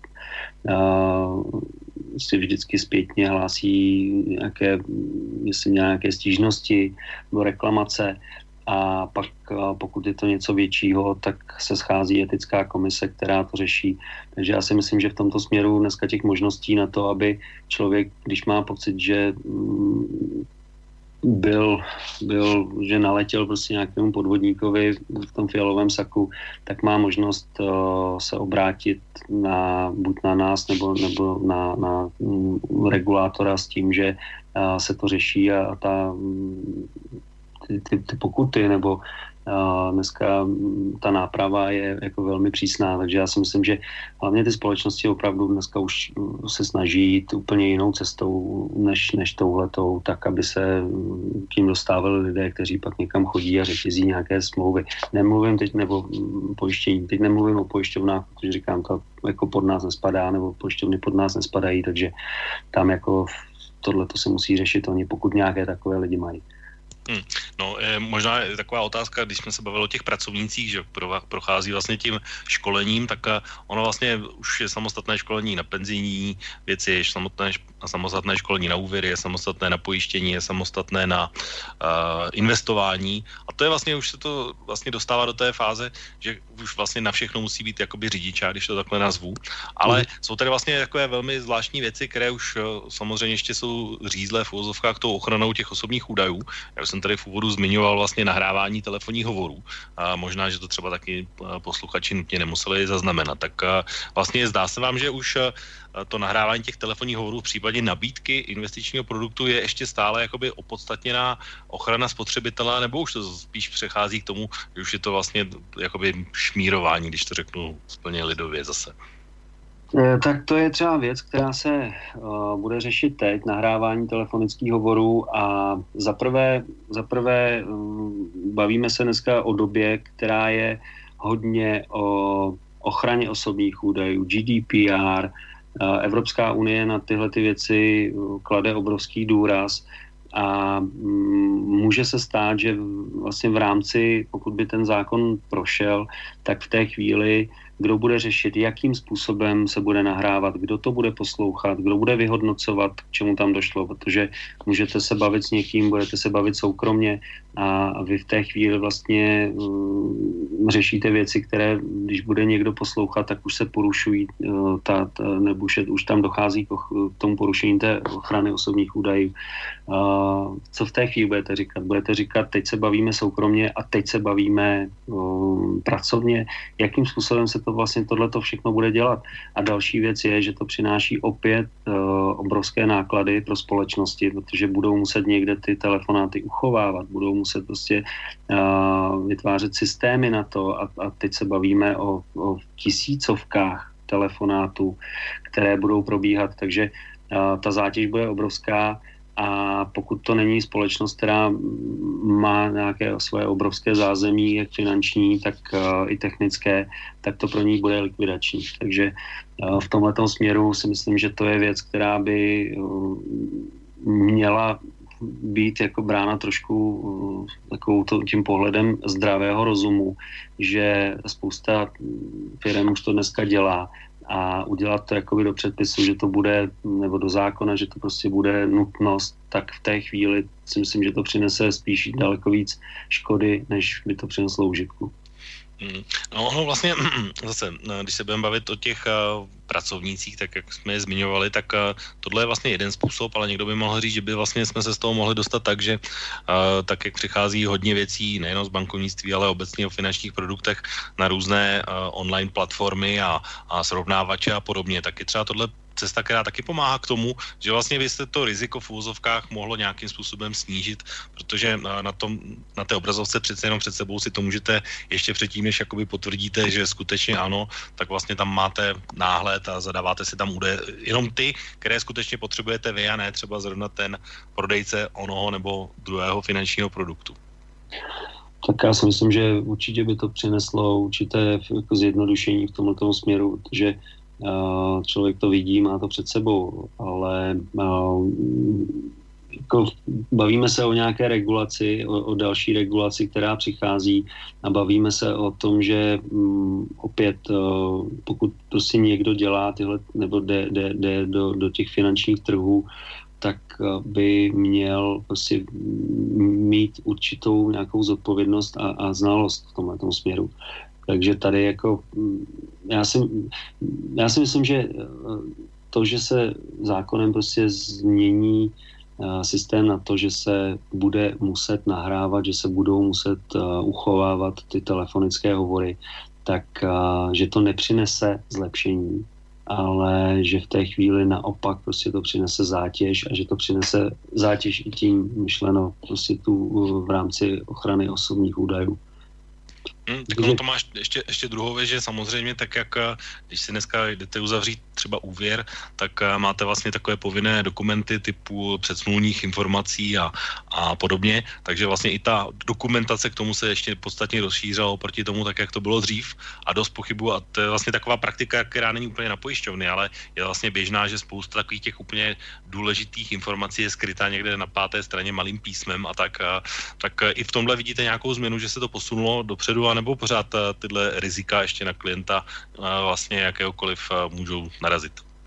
Já si myslím, že to stále zůstává, že samozřejmě se to, to, to písmo se asi o trochu zvětšilo na těch smlouvách, ale neustále tam zůstává, nebo neustále to zůstává ještě v, v situacích, kdy ty důležité věci se opravdu dočtete na poslední straně někde vzadu tím malým písmem a psychologicky spousta lidí prostě se na tu poslední stranu ani nedostane, protože jste někde v nějakém režimu, uh, snažíte se to přečíst, spousta lidí tomu moc nerozumí, takže, ale to se týká jako všech smluv, to je, to, to, teď jsme sice ve finančním sektoru, ale já si myslím, že na tohle to naráží lidé víceméně v každém sektoru. A tam se to taky neřeší tím, že každý hovor se bude muset nahrávat, nebo že, že prostě budete muset vytvářet potom hlavně ty databáze, to uchovávání někde, kdy se vám to bude vršit a, a budete prostě muset zase dávat další a další peníze do těch systémů. Takže v tomhle směru určité zlepšení asi přišlo, ale um, není to asi úplně ideální, to ne. Mm-hmm. Já vlastně zase bych to ještě navázal na to, když jsme se bavili o těch bankách, o těch pracovnících. Ono to vlastně, tohle je, tenhle trend je samozřejmě propojený s různými online službami a podobně, takže my si tady sice můžeme udělat nějakou regulaci, ale dneska není problém si udělat nějakou službu, která má server někde úplně jinde, která probíhá a je regulovaná úplně jinak a takže dá se to vlastně obejít i úplně jiným způsobem technickým a není to nutně, že, že vlastně to je tak, jako to bylo dřív, že skutečně to muselo být na papíře a, a jenom v místě, tam, kde se člověk pohyboval, takže dá se úplně snadno dostat do úplně jiného legislativního prostředí, pokud eh, si člověk vlastně sjedná finanční služby někde úplně na druhém konci světa. A bez nějakého nahrávání a podobných věcí. No, tak určitě, ale, ale říkám, no, my se, my, jako teď jak jsme se bavili o tom nahrávání jako takovém, tak uh, přesně, jo, je to, je to prostě, je, je to regulace, která Eh, tak jako třeba některá regulace přinese určitá, určité klady a určitá zlepšení, tak třeba zrovna tahle ta regulace si myslím, že není uh, zlepšení, ale že to je si jenom, jenom zátěž. Navíc ono to, jakoby, on to, ono to nevychází ani úplně z, toho, z té směrnice, z toho MIFIDu jako takového, ale je to takový jako krok, jako že, že my si to jako ještě zpřísníme ze strany regulátora, že, jako, že, že tam je ještě ta touha to zpřísnit, ale opravdu pojďme prostě cestou, která bude ty věci eh, hlídat, ale bude je zjednodušovat a, a nebude přidělávat další finanční vlastně zátěž pro uh, ty společnosti.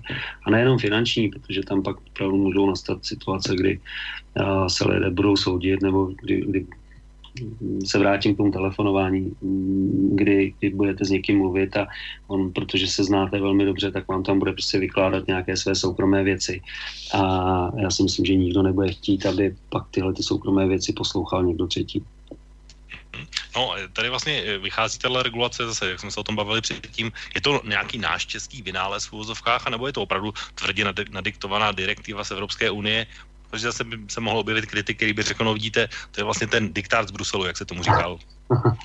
no tak já, to, to já bych neřekl, že to je diktát.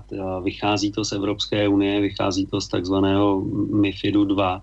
Nicméně ani ten není tak přísný, jako se právě, nebo je snaha to zpřísnit ještě tady u nás. Takže ty povinnosti, které z téhle té regulace vycházejí, tak, tak už takhle si myslím, že přinesly jako docela dost věcí, ale ty společnosti se s tím nějakým způsobem poprali a teď vlastně přijde další bod, kdy někdo řekne, ještě to bude tvrdší a ještě to budeme více vlastně zatěžovat, tak v té chvíli si myslím, že to je zbytečné. Proč, proč máme být papeštější než papež? Uh, jenom kvůli tomu, že, že se snažíme ukázat, že my jsme jako Česká republika ti jako nejzodpovědnější a nejpřísnější. Ta, to, je, to, je, to je špatně. To je špatně. No, velkým přeborníkem v zavání různých regulací minimálně v České republike, republice je Česká národní banka, protože od ní to velmi často vychází a, a tyhle direktivy a různá nezávislá, ale vlastně povinná doporučení vlastně taky vychází o tamtud. A takové velké téma třeba loni vlastně bylo zavádění eh, regulace v eh, poskytovatelů hypoték, eh, to znamená, která omezily docela výrazně možnost půjčování a různá pravidla, která se týkají na příjem a možnosti, jaké jsou vlastně klient může poskytnout, respektive banka může poskytnout vlastně de facto likvidace 100% hypoték a podobně. Tak jak se díváte třeba na tyhle vztahy České národní banky obecně, nebo třeba i v té oblasti těch úvěrů, případně hypoték. To je taky vlastně věc, která, protože bydlení je taková velké, velké téma pro všechny, tak mnoha klientů určitě znepříjemnila život minimálně. Znepříjemnila to určitě ano. tak Česká národní banka je nějaký regulátor. je pravda, že některé ty body, které dělá, tak jsou prostě z pohledu nejsou, nejsou asi úplně populární. Na druhé straně mm, dneska se hodně mluví o tom, jestli bude nebo nebude krize, jestli jak velká krize, pokud bude, tak bude. A, což samozřejmě je otázka, na kterou nedokáže odpovědět nikdo a když se koukám na uh, rozhovory s různými ekonomy, jeden říká tak, jeden říká něco jiného, někdo naopak prostě má ty scénáře jako úplně černé, což samozřejmě v té chvíli může vytvářet nestabilitu a, a může to potom té, té krizi opravdu pomoct, tak Česká národní banka asi nějakými těmi kroky určitou stabilitu prostě v tomhle směru přináší, ale na druhou stranu prostě pro ty klienty to určitě dobré není a ono určité ochlazení, které prostě přišlo, tak si myslím, že že vneslo právě trošku, trošku strach do toho, jakým způsobem se to bude celé vyvíjet dál.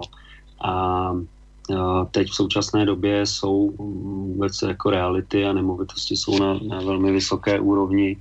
A to, co vlastně se vytvářelo dál, tak by mohlo zvyšovat tu částku, naopak hypotéky by byly levnější, takže lidé by ještě více se snažili kupovat a pak může přijít to, co se stalo v roce 2008, kdy najednou prostě z nějakého důvodu prostě nebudou mít peníze na to, aby ty, ty hypotéky platily a pak už to jede, pak, pak se z toho víceméně stala taková, taková, takový ten dominový efekt. Ale uh, myslím si, že jako jestliže ekonomika furt nějakým způsobem roste, tak bychom měli být schopni s tou ekonomikou růst i my.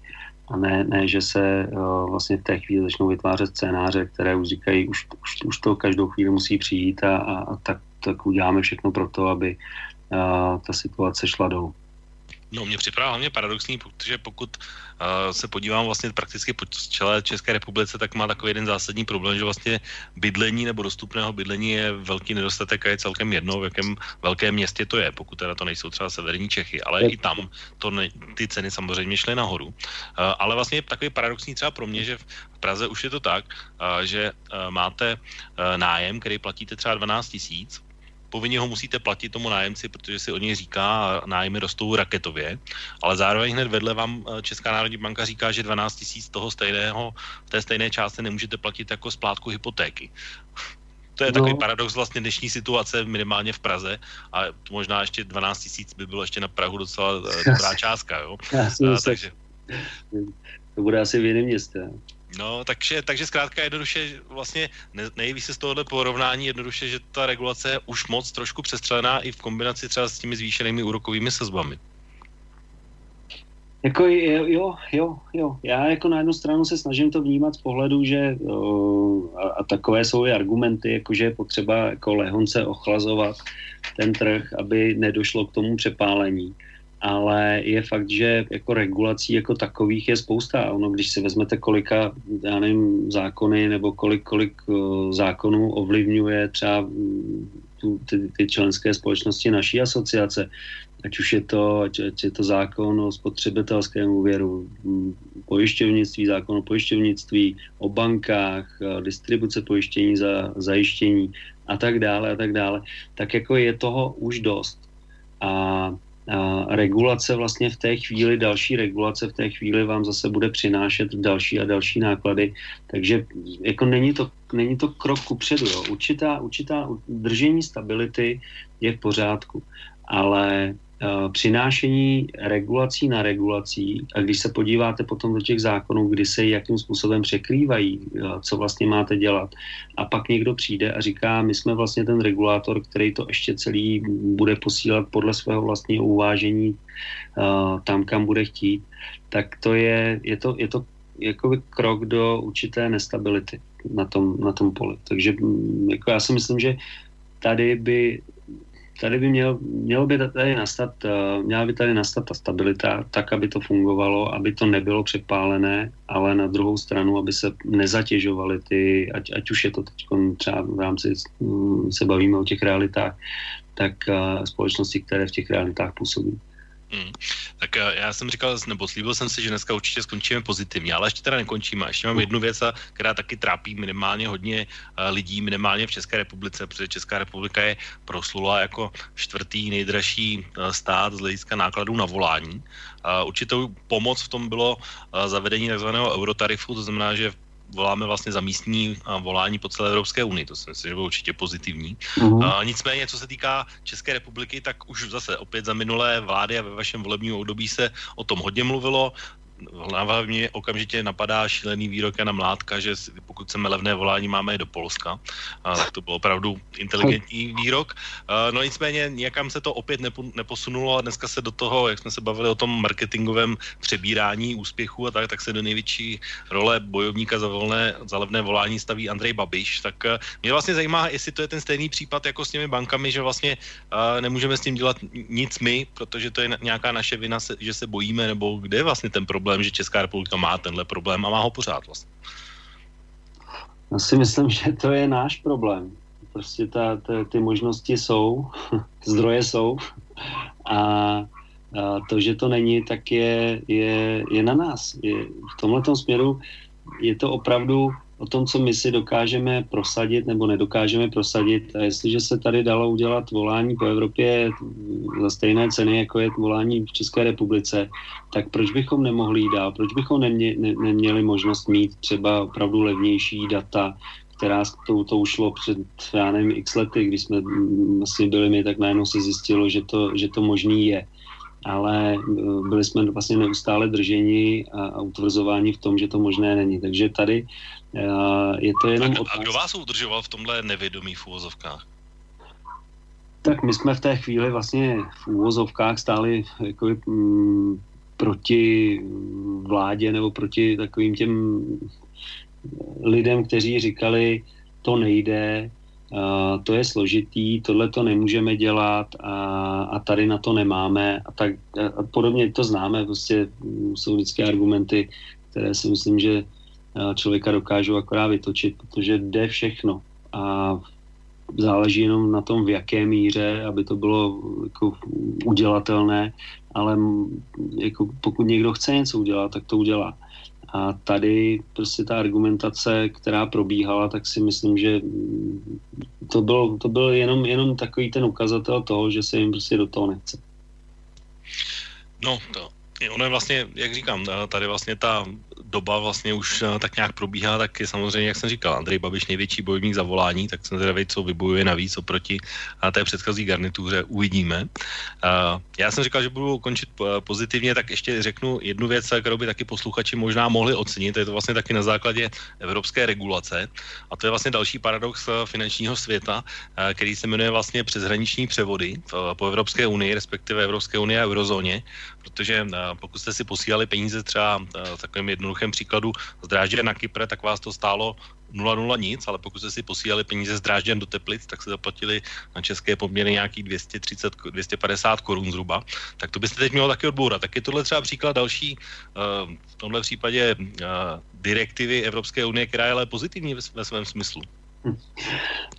No, já nevím, jak to nazvat, jestli to nazvat direktivou. Direktiva, uh, direktiva podle mě funguje v případech, kde uh, proti naší vůli je něco natvrdo protlačováno. To, o čem mluvíte, je věc, která Uh, to je stejně jako s tím voláním. Ve chvíli, kdy je možný, a jak, jak je možný, že to nešlo předtím, že jsme, se, že jsme prostě museli volat za větší tarify a najednou prostě z ničeho nic se to dalo udělat tak proč tady my vlastně, nebo pro, proč to má stát tolik peněz, když uh, to funguje jinde, jiným způsobem. Takže to je zase, zase se bavíme o té vůli. O tom, jestli někdo prostě přijde a řekne, uh, jsme tady v Evropské unii, tak proč má stát ten převod z Drážďan do Teplic 230 korun, protože v té chvíli to um, přináší peníze bance. A je to otázka potom toho nastavení. Já samozřejmě tohle to si asi bude vybojovávat bankovní unie nebo bude si bankovní asociace, ale já si myslím, že ta možnost tady je, když to funguje jinde, tak proč by to nemohlo fungovat u nás? Když my jsme uprostřed Evropy, tak, tak ty věci se dají prostě nastavit, je to jenom o té vůli. Mm, no, někdo by mohl říct, že vlastně to je takový příklad toho, že když by, jak jsme se bavili o tom volání, že třeba jakmile se Evropská komise, protože má na to páky, a já si to pamatuju dobře u toho eurotarifu, že tam to bylo přes velký odpor různých operátorů po celé Evropě, tam to šlo vysloveně na hrubou sílu, my si myslím, a, tak a vlastně není tohle další příklad toho, že Evropská komise může jakoby v úzovkách skrotit i ty, o kterých si myslím, že se skrotit třeba nedají, a samozřejmě, když bych to rozvedl, tak bychom se mohli bavit o Google, Facebook, Facebooku a podobně a podle těchto společnostech, tak tohle je vlastně příklad jakoby bankovnictví, a kde vlastně k tomu došlo třeba jenom kvůli tomu? Eh, vy jste to nazval direktivou. No, jako já s, no, možná ta direktiva není úplně správné slovo, ale to je takové, taková věc, která se používá často, tak možná proto jsem ji použil. A, tak jestli to je doporučení, nevím, já ne, nemůžu říct přesně ten uh, termín, ale, ale předpokládám, že to je na základě prostě rozhodnutí Evropské unie, která říká, v eurozóně se bude platit takhle a takhle to prostě bude. Ano. A jako jestli to nazveme diktátem nebo, nebo direktivou nebo, nebo doporučením je jedno, protože uh, je pravda, že Evropská unie, když si tohleto prosadit bude chtít, tak, tak prostě ten, ten tlak, který nastane, tak nakonec ve finále se to prosadí.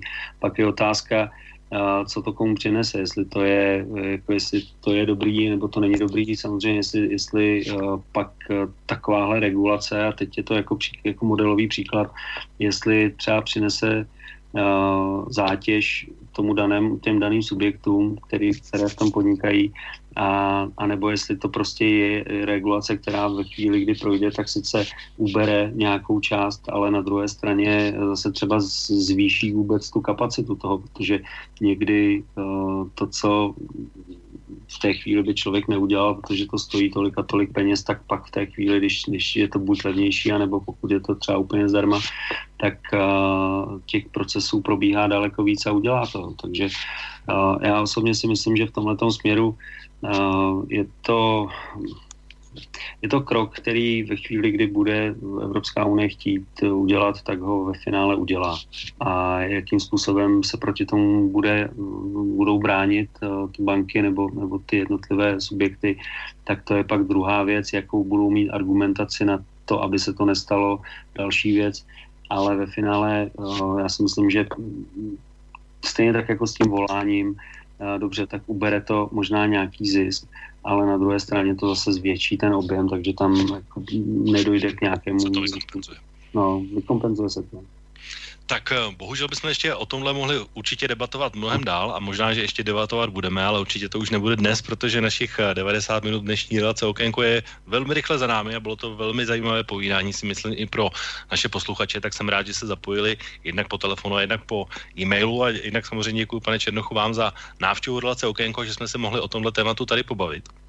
Já moc děkuji za pozvání a ono opravdu těch témat je spousta. Jenom chci říct, že prostě asociace finančních poradců je asociace, která opravdu přináší velké plus a velké body a lidé v tomto smyslu by měli prostě začít to brát eh, z jiného pohledu, než se to bere prostě z pohledu médií, protože média dneska vytvoří akorát dojem toho, že se stalo někde něco špatného a to jim přinese tu čtenost a ty body, ale to, že dneska je to fakt profesionální sekce, eh, která dbá hodně na vzdělávání, na finanční gramotnost, na ty posuny dál, na samoregulaci, tak, eh, tak to, to, to je prostě realita, takže budeme chtít přesvědčit a budeme chtít, aby prostě lidi fakt viděli, že, že dneska je finanční poradenství úplně o něčem jiném. Dobře, tak to byl pan Marek Černoch a moc děkuji tedy za účast a někdy se těším opět naslyšenou a zároveň se vážení posluchači loučím i s vámi a moc děkuji za dnešní poslech a za vaši účast a za dva týdny z relací Okénko opět naslyšenou. Díky, naslyšenou. Táto relácia vznikla za podpory dobrovoľných príspevkov našich poslucháčov. I ty sa k ním môžeš pridať. Viac informácií nájdeš na www.slobodnyvysielac.sk Ďakujeme.